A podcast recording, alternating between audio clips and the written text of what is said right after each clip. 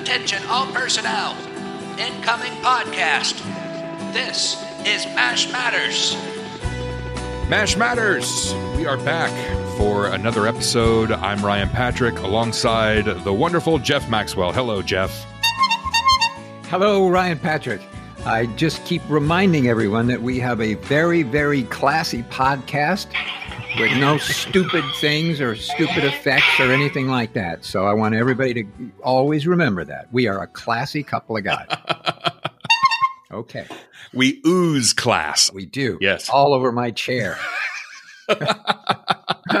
hey, we had a great response from listeners from part one of our interview with Jamie Farr and wanted to read just a couple of notes that we received. We heard from our friend Gabriella Fortier, who said, Hey, what a great interview with Jamie Farr. I enjoyed listening to his story about how he got the part of Klinger. I look forward to part two. I, I really enjoyed his stories about Red Skelton. Every year at Christmas time, my parents and I would watch Red Skelton's Christmas dinner. The best scene was when Red did his mime routine in the children's ward at the hospital. It was magical. Very cool. Do you know? I now this is a myth, I guess, or not. I don't know whether this is the absolute truth. But Red Skelton used to every time before he would go out on stage to do the television show. I don't know about the live performance, but I assume that would hold true as well he would throw up.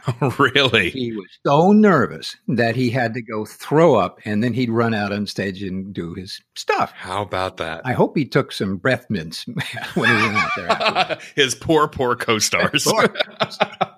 Anyway, I don't mean to divert our conversation about Jamie Farr, but that's what I understand to be true. I wish I'd asked Jamie if he knew anything about that. I've kind of forgot that. You know, it's funny. I've heard from some listeners, they say when they finish listening to our podcast, they throw up. Really? Yeah. Oh, my goodness gracious. Uh, weird. Oh so strange. God. Wow. hey, we heard from Maricia Stamper. I hope I pronounced your name right. I have enjoyed this podcast since the beginning. Ryan is always so excited during the interviews with other cast members, but with Jamie Farr, Jeff seems even more excited to talk about the show, and I think he is beginning to appreciate the show from our perspective as fans. Keep up the great work, guys. We as fans love it. I am absolutely positively right. I get that energy from Ryan and I listen to Jamie. I'm coming over to your side. I'm a little closer, just a little, but I'm coming. Come to the mash side. But you can't help it, at, you know, talking to Jamie. He's got so much energy and he's got so much fun stuff to say. Oh, yeah. And he's such a beloved character. How can you not get excited? And be a part of that. From Nan Hine, she says, I found a passing reference to your podcast in an article. I have a two hour drive in the middle of nowhere every weekend. There are two curves, three turns, no stoplights, and two stop signs. You have certainly brightened my oh drive. God, God, we got the roadmap of her daily life. Stop and get a cheeseburger somewhere. So and from Mark, he says, Ryan and Jeff, the last podcast with Jamie Farr was the best. I could listen to Mr. Farr all day long. His stories were so great. Cannot wait for part two. Well, Mark, we don't want to leave you waiting any longer. So here's part two of our conversation with Jamie Farr. Okay, I uh, going back to some of our questions. So, Mr. Mike Jameson, hi, Mike. How did you initially feel when you knew you'd be wearing women's clothes on television? Uh, if I may use a, a, a, line that Clark Gable said at the end of Gone with the Wind, quite frankly, Charlotte, I don't give a damn. hey, listen, you, Jeff, you know as well as I do. You get a job, you take, you take it. sure, yeah. if, if you're hungry, I'm, I'm, sure Boris Karloff didn't say, you know what, I don't think I'll take this Frankenstein bit because I, am being known with this monster outfit. I'm sure he, pay, he had to pay some bills, right? right? I did audition for a show um, umpteen years ago, and I had to be in full women's clothing with high heels. Hmm. Wow! And so I went and I did the audition, and it went very well. I actually got the part, but something happened to the show. But anyway, I I had to go home, and I go, I'm driving back to my home, and I'm in kind of a rough area in Los Angeles, and I realize I don't have any gas. oh no! so I, I pull into the gas station, and I get out dressed as I was in full high heels, and boy, I've got to tell you, I got some wacky looks. Yes, I, I, I was a little nervous. Well, let me tell you what happened to me on the lot. Uh, when I, it was the first season that I uh, was on the show. Okay, and of course, I don't think uh, my character had aired yet. I had done several of them. You know, they were still in the can, and they uh, they hadn't put them on the air yet. And uh, th- what happened was I was in this black outfit that zipped up in the back, and everybody had left, and they hadn't told me that they uh, they were closed down for the set. So I came out. Where the heck is every? And nobody's around. Yeah. So I have to. I see the men's restroom. Remember the men's restroom that was across the way from stage nine? Yeah. So I see the light on in there, and I got the high heels out of the, this black outfit on with a black hat, and that. And I go in there, and there's a stage hand. You know, his hands were like the as big as a basketball or that. And I said, "Sir," I said, "Could you get me out of this dress?" I said, "I can't get the zipper in the back." well, he looked at me, and there was just the two of us, just the two of us in the men's room. so, I, he got out of there faster than I got out of there, you know. and he never told anybody. Yeah. no, he never probably never told anybody. Yeah, but he did get me. The zipper did work. He got me out of the uh, the outfit. yeah, That's a no, I've I've run into those kind of situations. Yeah. Jamie, uh, John Capiello, he asks, what was your favorite Klinger scheme to get out of the army? Ah, I think the one that that got the biggest laugh, and it reminded me of uh, the old radio show with Jack Benny Oh yeah. that got the biggest laugh is uh, you know when the guy says your money or your life, and there's this long pause, and then the guy says again he's got him uh, held up with the gun, your money or your life, and Jack Benny says I'm thinking, I'm thinking. yes. And I think the funniest, the, the one that I, the reason I say this is because the show aired on a, uh, I think we were on a Tuesday night at that particular time. And the next day, I happened to be in Beverly Hills doing some shopping or something there. And it was a day that we, we weren't shooting. And cab drivers were honking horns at me, and bus drivers were honking, pedestrians were waving at me. It was the one where I showed up as uh, the Statue of Liberty at the end when Douglas MacArthur comes in. Oh yeah. Big Mac. Yes. I, they, Yeah. People told me they actually fell off their sofas when they saw that, and, uh, and uh, so I think based on you know the reaction that I got just from the general public, that that was probably one of the most outrageous and funniest things that happened. Well, speaking of wearing some, uh, Mr. Eric Engler, he's a regular to our podcast, and uh, he uh, does some dressing up like you at various events. What's his name? Uh, Eric Engler. Yes, I got a photo from him. Oh, I have it. He sent me a picture of uh, in the yes. In that yellow In outfit yellow, that I yes. had Oh my Yes. goodness, yes. Oh, Yes, I got a I got a fan letter from him. He told me that he and his daughter or something. They go. I wasn't sure whether to answer the letter or not, but I I think I have it. Maybe I I still have it here. I was. What happens is a lot of people write to my agent, you know, and my agent's in New York, and my agent uh, doesn't give me the the fan mail until he decides to come into L.A. Oh. So I get these bushels of fan letters, and I go, "Oh, how the heck am I going to answer?" all-" And some of them, you know, are almost a year old Yeah. for crying out loud. yeah. So I uh, I do get them, and I try to answer them as best. But yes, I do believe I, I will. I, I shall make it a point if Mr. Uh, Angler Angler is is watching to see if I can't uh, you know autograph it and send it back to him. Uh, Well, he says, Jamie, please tell me about the Gone with the Wind dress. How did it come about? What was it like wearing it? I have one for cosplay, and even in today's society, I get strange looks. I wear it in your honor, however. well, I'm honored that he wears it in, in my honor, but I would imagine you would get a strange look.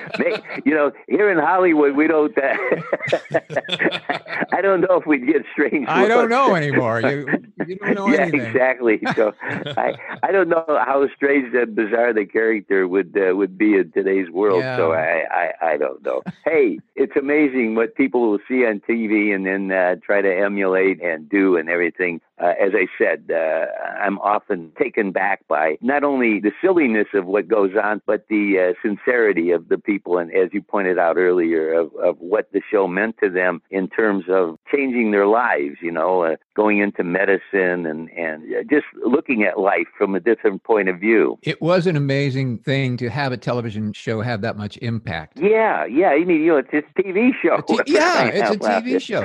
And this is 2020, and this was the show ended in you know 1983. Yeah, my and you're still feeling this emotional, you know, gushing from people. It's really amazing. Well, what's nice about it too, Jeff, is that you, I get a lot of mail, and I'm sure you do. They watch it with their grandparents, yep. and now their parents, yep. and they have children, and they watch it with their children. Yes. Yep. I, I get fan mail from younger people too, not just the uh, ones that uh, grew up as a kid watching it and then watch it now as an adult but young people that found this show and and will say that's their favorite show. They did the the writing was so good. I mean, I can't get over how uh, meaningful you know the the writing was.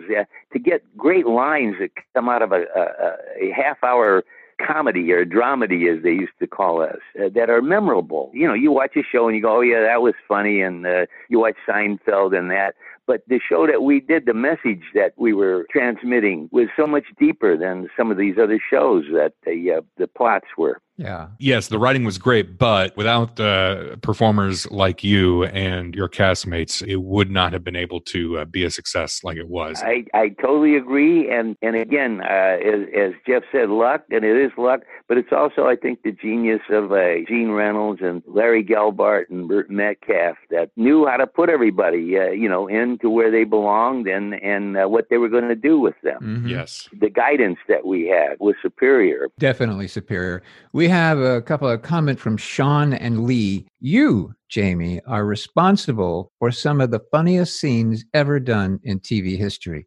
How's that for an opening? Wow. Boy. Gee, I, I, wish the show was still going on. I might get a raise with the. it, it, wasn't, I'll tell you something, they were all wonderful, but it wasn't easy getting a raise for salary. they were pretty they were pretty frugal over there at Fox. Yeah, that that's, time, so. that's the biz in showbiz. yeah, yeah, you know that story when I, how I got my raise. Yeah, do you remember Ron Beckman was the hatchet man over there? I don't know if you ever dealt with him. But I had uh, I was doing the Blue Knight uh, with William Holden, the uh, James Wambaugh thing, and I was telling Bill, I said, you know, Bill, I'm having a problem over there. I, I'm not making that kind of money, and and I said, I know that I have a popularity. He says, Jamie, you're wonderful on the show. He said, uh, the the thing is, he said they did that with me. He said when I was at Columbia, Harry Cohn did that. He said, you can, the agent can't do it. You have to do it. You have to be the one to get into the office and tell them that you want it because they'll just tell the agent, hey, uh, we won't hire any of your actors and that if you keep uh, asking for more money. So uh, what I did is I decided, okay, uh, I went to Doug Stubbs. Remember our prop master? Yeah, Doug Stubbs. Yeah. And I got a uh, prop gun from him. and I was in my uh, fatigues at that time. And his uh, Ron Beckman's office was uh, right across from stage nine, and it was like a cartoon. I'd hide behind a tree, and then I'd go behind a bush, and then I go, and then I peek in his window, and his his uh, desk was facing away from the window, and his, so his back was to the window, and I saw him in the office. So what I did is I went around, I went into the office, I went past the receptionist, kicked his door open and say, I said to him, listen, you SOB, this is the way the deal is going to go. And I pointed the gun at oh, him. oh my God. Yeah, and he, he ducked under the desk. He said, "You're crazy." I said, "That's right. You're absolutely right. I'm crazy." so at any rate, I did get my raise. Oh boy! Yeah, but somebody told me that that's not a new way of doing it. They, I think it was uh, the young man that was on Sanford and Son. I think he did the same thing, but he went in with a real gun, oh. and uh, but it was like a 38, you know, a small gun, and he held it at the producer and the, the producer sat at his desk. He opened his drawer and he pulled out a Magnum 45. He says, "And you were saying?" And you were saying, "Boy, I'm a, if you did that today, you'd probably be shot dead." I mean, yeah, boom, wow. Yeah. That's a story. What a story. That's fascinating. Wow. Yeah. What a get, way to get a raise. Mm-mm. Yeah. Yeah, I know. well, uh, Sean and Lee also say, but your range as an actor went to another level as the show progressed. Episodes such as Dear Sis, scene with David Ogden Stiers, and the whole episode of Follies of the Living showed us how incredible your range as an actor was. Well, how nice. Isn't that sweet? Yeah, you're absolutely right. Yeah, but also the the trust that the writers had that would allow you to do that. You know, because sometimes one thing I used to get upset with with when I'd be on a show is that the directors or the casting people would hire somebody and then ask them to do something that they weren't capable of doing. And it's not their fault. They just were not capable. Some performers can't do certain things, you know? Mm-hmm. And the, uh, and I'm saying it's not their fault. It's your fault. You're asking them to do something they can't do. But the, the fact that they trusted all of us to uh, whatever they gave us, and and everybody delivered. Mm-hmm. That's what it was another unique thing about the uh, the program. They were interested in in whether you can speak to a, an evolution of the Klinger character from one going from the kind of crazy, wacky guy in a dress to the serious guy. Well, I think it's, they realized that you know they could replace McLean Stevenson, they could replace Wayne Rogers, they could replace Larry Linville, but I think the irreplaceable one was uh, Gary Radar that uh, who would you bring in that would be interesting enough to uh, that not wouldn't be just a company clerk, you know? So I think that's when they made the transition to say whoever came up with the idea to make me the company clerk Mm-hmm. was when that all happened. Mm-hmm. And again, if you don't think uh, that is dangerous, you go, "Oh my goodness, they're taking my shtick away," you know? Yeah, sure. Absolutely. am I gonna am I gonna last without the shtick? Yeah, yeah, yeah. yeah. So, so, listen, it all worked out, and I'm so grateful, and uh, I'm so delighted the way they handled it, and and uh, that they had enough faith in me that uh, that I would be able to accomplish that. Well, that indeed, because that that speaks to your ability as a comedic actor. You didn't necessarily need the dress. The dress was great, and it was a historic moment, I think, on a television show. But you were okay without it, and you found a way to be who you are in a comedic sense in the, in that other portion of the character. Well, but uh, you know what? The training that I had, you know, I, my first movie was Blackboard Jungle at MGM with Sidney Poitier, Glenn Ford, and Vic Morrow, and Paul Mazursky, and Richard Kiley, and Louis Calhern, and I had Richard Brooks as a director. I remember, you know, I also did movies like The Greatest Story Ever Told, the biblical thing, working with Max von Sydow, who's one of Ingmar Bergman's great actors from uh, Sweden, and and uh, all of the other shows that I did. Geez, I did dramatic shows, I did comedy shows, I did all of it. So I worked with some of the greatest and most famous people, and you learn from them. You know, you learn how they approach something. So uh, that that was my training ground, and and I started at the Pasadena Playhouse doing all kinds of plays, not just comedies, but theater. I had a wonderful Shakespearean teacher, Jack Lynn. I actually, at the age of 18, played King Lear Oh, right. we had to do it as a first year project and the uh, you had to put the makeup on with the beard and everything else and i learned a great deal from just trying to learn the lines and what those lines meant Yeah, yeah. so uh, my background wasn't just uh you know somebody that came on and said hey I, I was on the danny kaye show or i was on get smart or i was on whatever i did i had a a, a cross section of all kinds of stuff that i had done Jamie, I, I'm curious about leading up to and then filming the final episode and then all of the hoopla and the frenzy when it aired. Can you tell us about your memories of that time? Well, it was exhausting. Actually, there wasn't one time that we didn't have an interview that we were doing. Uh, every TV show, every radio show, uh, we were on PBS. We were all over place, magazines, newspapers, and and I think Jeff will remember that final shot. Even though uh, the the final sh- it wasn't the final show that was aired, but the final piece of film that we shot of the series, we had I think 400 people on this set uh, with cameras and newspapers and everything. It was absolutely exhausting. We were all tired and and. Uh, uh, at the same time, you know, it was a very sad moment for all of us. It was, my gracious, 11 years of, you know, being on that stage with these wonderful people that uh, you, you you came to know and love not only as actors but as as friends. Uh, it, it it was overwhelming. Uh, and again, uh, the question mark comes up in your mind is, okay, uh, where am I going from here? You know, what's going to happen? This you're taking my secure blanket away. You know, my blanket of security. Right, right. so, and uh, and you know, who knew? Who knew what was going to happen? Yeah, it was it was overwhelming, and uh, I mean, we were on the cover of TV Guide, the cover of People magazine, I think the cover of Newsweek, the cover. Of, I mean, we were all over the place. It was a historical moment, and uh, if it hadn't been for the population explosion of now 300 and some odd million people in the United States, when we went off the air with that final episode, that was uh, 200 million people were in the United States. Uh, if it wasn't for the Super Bowl, we'd still be the highest rated show in the history of television. Yeah. Yeah. We are the highest rated of, of any kind of television program. Right. Scripted. But we're not the highest rated show because of the Super Bowls that they've had. Well, you you said that taking away the security blanket and not knowing what to do next, but what you did next was you kept going with the character of Max Klinger with Aftermash. And we had Rob on Twitter and also our, our friend Lisa Fetzko. She asked questions about Aftermash and would love to hear your thoughts on that. Well, I got into a lot of trouble with that because I,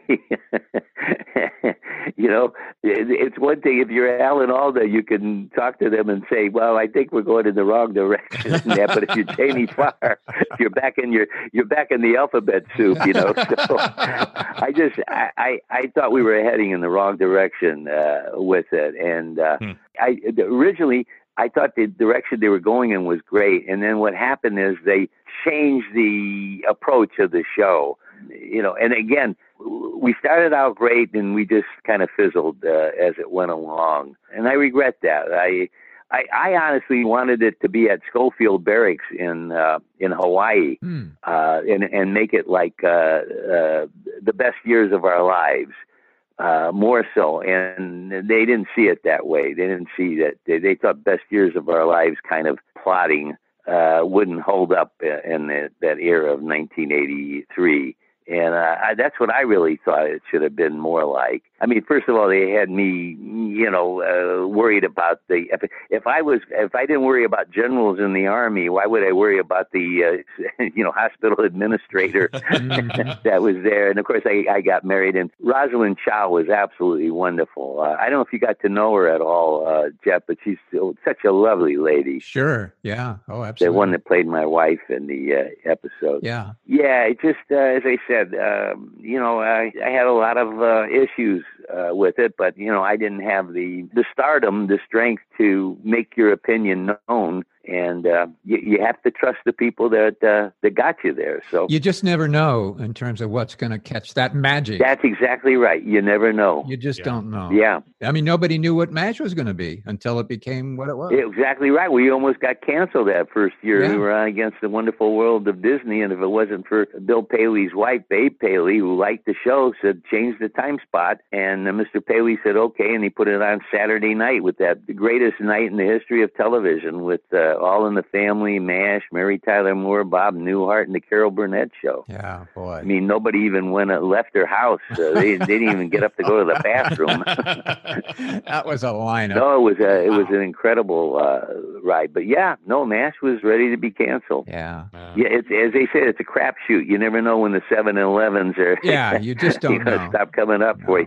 So you know, movies. I, I watch movies. They come out and they're you know some of them I like, but they flop, and others I don't like, and they're huge hits. That's exactly. You're 100 percent right. Yeah. no idea. And you you never know, and you, sometimes you get surprised. You go, well, why did everybody go see that movie? right. Or why did that movie fail? Yeah. Hey, it's up to the general public. Well, look at all the programs that we have now. Uh, you know, when when we were on the air, it was only three networks. Now, my gracious, yeah. you have a choice of all kinds of things going on. What do you watch? What What do you like to watch on television? You know, my wife and I we we enjoy a lot of the English shows. Yeah. We watch Midsomer's Murders and uh, Miss Marple and uh, all of those kind of mystery. We used to love Are You Being Served and some of the English comedies that they had. I'm trying to think of uh, any of the uh, American TV show. I know Joy watches Blue Bloods. She likes that. Yeah. Sometimes I get a little tired of the forensic stuff. Before, you know, they they never used to show the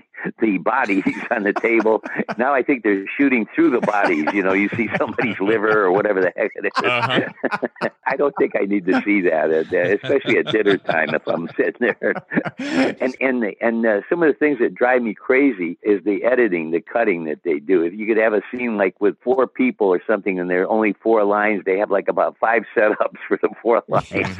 right. Yes. You, Yeah. you know, and then you go cut, cut, cut, cut, cut. When I worked with uh, Richard Brooks, the director, he said, you know, Jamie, the, the most important shot in a movie is a two shot. He said, you hire the best actors and the audience cuts for you. You don't cut a lot unless, he said, a close up is really only for something that you really want them to take note of Yeah. but they've overused, you know, the close-ups. They they uh, they overuse a lot of the cutting uh, of the show, and I think they they said they got that from uh, young people not having an attention span. That uh, commercials were the things that kind of set that up for them with uh, cut, cut, cut, cut all over the place. Yeah. I remember when I worked with George Stevens, the greatest story ever told. He said, "You know what's important with a close-up? It's not what you're saying; it's what you're thinking." Hmm. Yep. And uh, you know, again, you you learn from some of these great directors that help set the business. But again, you know, if you want to work, you work where the where the work is Right, right. and the way they work it. So Yeah. that's what you do. Jamie, you've mentioned your wife a few times, and I think it's very interesting. When I was doing some research, I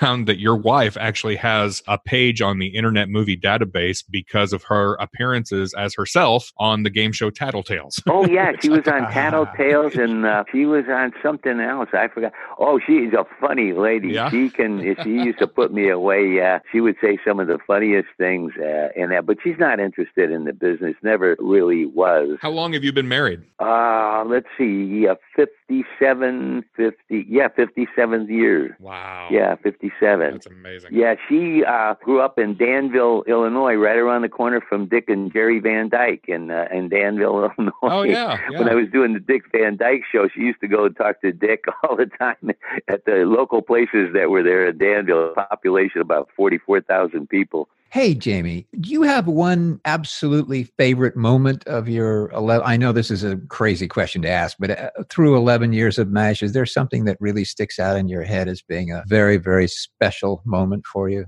Well, I think you know the one that everybody should is their favorite show, and their their favorite uh, moments in the show because there were so many wonderful shows that we did and so many interesting things that we did. One of the this has nothing to do with their show, but uh, this has to do with when I was growing up back in Toledo. We had a, all those wonderful theaters. Uh, one of them was the Paramount Theater, and they used to bring in Broadway shows that were on tour. And so I think I was in high school and I was an usher at the Paramount Theater for the tour of Guys and Dolls. And, uh, you know, Alan Alda's dad, Robert Alda, was the original Sky Masterson on Broadway. Yes. And I had never seen a Broadway show. In in this particular version, it was Jack Jones's dad, Allan Jones, who was Sky Masterson. And I saw that show and I couldn't believe the numbers that were in that. And I said, boy, that I'd love to have that happen to me someday. I would love to play the Nathan Detroit part, uh, which Sam Levene played, you know, on Broadway. Well, we're doing MASH, and Jerry Zaks, uh, an actor who um, was with the road company of Grease, and he got uh, like a day's work on our show, MASH, and he was talking to me and, and about, uh, oh, things weren't going well his way. And so I gave him a pep talk, and we kind of became friends. I, I was trying to bolster him in some way. Well, it turns out he winds up going to New York and becomes a Broadway director. Yeah. yes. Yeah. That Jerry Zaks. And Wow. then one of the things he was doing was Guys and Dolls on Broadway. Uh-huh. and they were holding auditions out here at the Dorothy Chandler Theater. And so I called. I said, Can I get an audition with Jerry? I'd love to do an audition for Nathan Detroit. So I went in and, and I'm not a singer as as Nathan Detroit wasn't anyway, you know, a singer. But I did uh, the version of Singing in the Rain, and I did the dialogue with them, and and he they all said, oh, that was that was very good, it was very nice, and and everything else. But what I hadn't known is that they had already cast the show Mm. uh, in New York. It was Nathan Lane was doing Nathan Detroit. hmm Josie de Guzman uh, was a Salvation Army lady and something else, and, and I forgot who the gentleman was playing Sky Masterson. Was that Peter Gallagher? Yes, yes, Peter Gallagher. You're absolutely right. So now I go about my way, and I'm. It's one of those dry spells after uh, after you've done Mash, and and I I'm starting to do some dinner theaters just to keep working. and I get a phone call from New York. And they said, "Hey, they want you to come in for Guys and Dolls." I said, "Oh, you mean they want me to audition?" They said, "No, they want you to be Nathan Detroit. I said, Oh, is this the road company?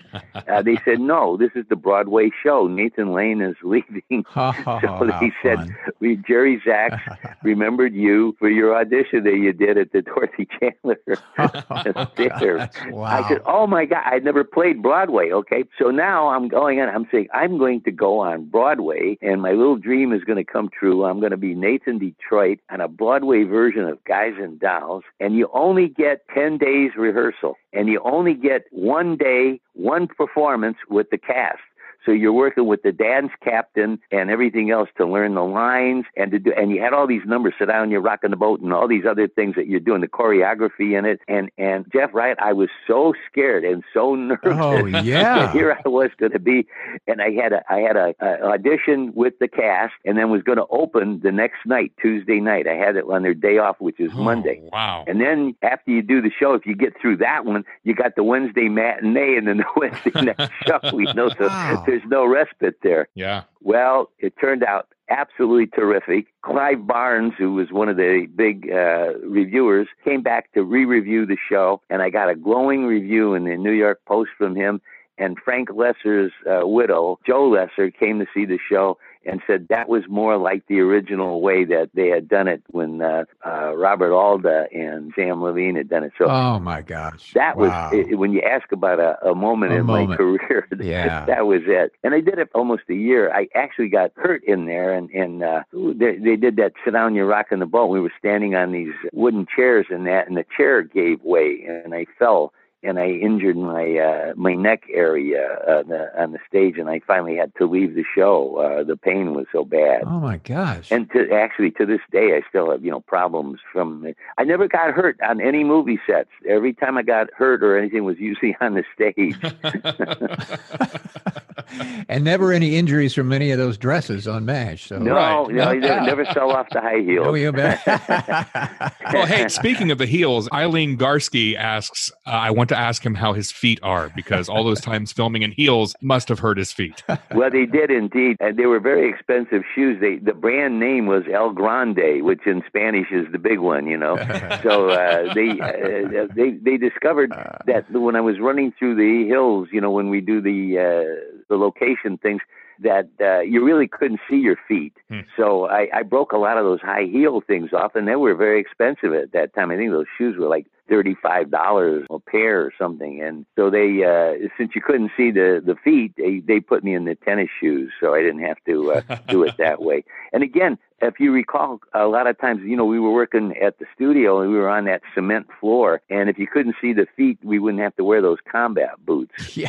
poor Loretta used to have to wear those. So we got to the point where if you couldn't see the feet, you know, you wore slippers or something that was far more comfortable than uh, than those combat boots. They were pretty tough, those boots. They were they were serious shoes. Oh yeah, I know. I those I wore for real for a couple of years. Yeah, you did. I, I remember them very very well.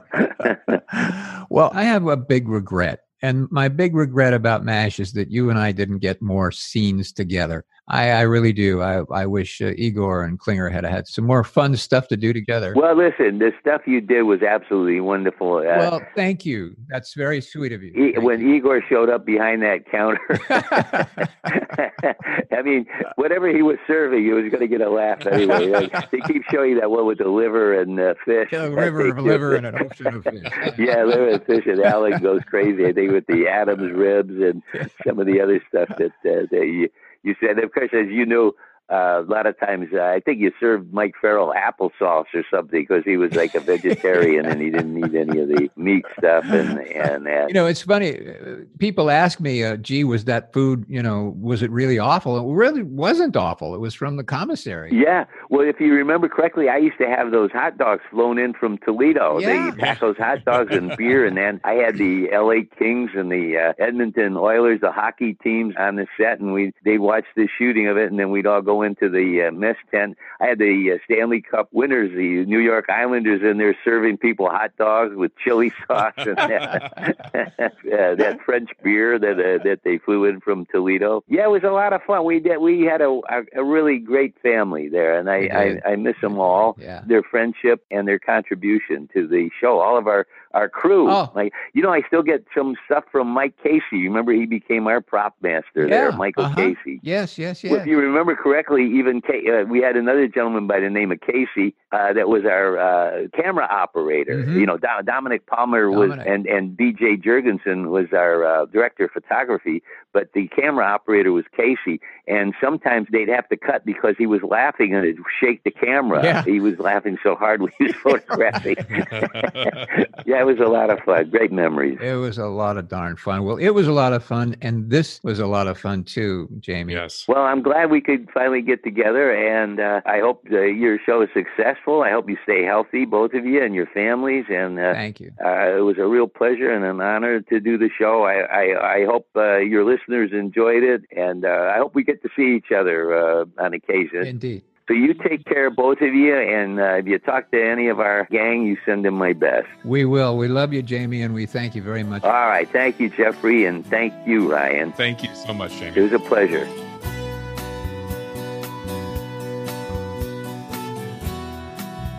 Oh, wow. What a great conversation with Jamie Farr. I just smiled the entire time while we were doing that interview. And while I was listening to it again, I smiled even bigger. He is a delight. He is a national treasure. And it is so, so wonderful to talk to Corporal Klinger himself. What an amazing moment in an actor's life as well to get that kind of part, to have it begin as kind of a, well, we don't know, we're not sure, and then it's a mistake, and then they do it again, and it works really big to the point that he became a, a, an iconic major character for the show. What an amazing story. What an amazing journey. What an amazing actor, too. He's a delight, a terrific guy, and like you, I had a Cheshire cat grin on my face. Hey, we love bringing these interviews to you, and we have some more interviews on the way. Really? Uh, do we? Do we? Really? Really? We do. We do. We do. Ooh. Tell me who. Tell me. Well, some of these are people you know from MASH. Some of these people may not necessarily be associated with MASH, but there are some unique ways that they are linked to the MASH universe. So we've got some interesting interviews in the hopper, and we'll be bringing those to you in the coming months. Now, if you have any ideas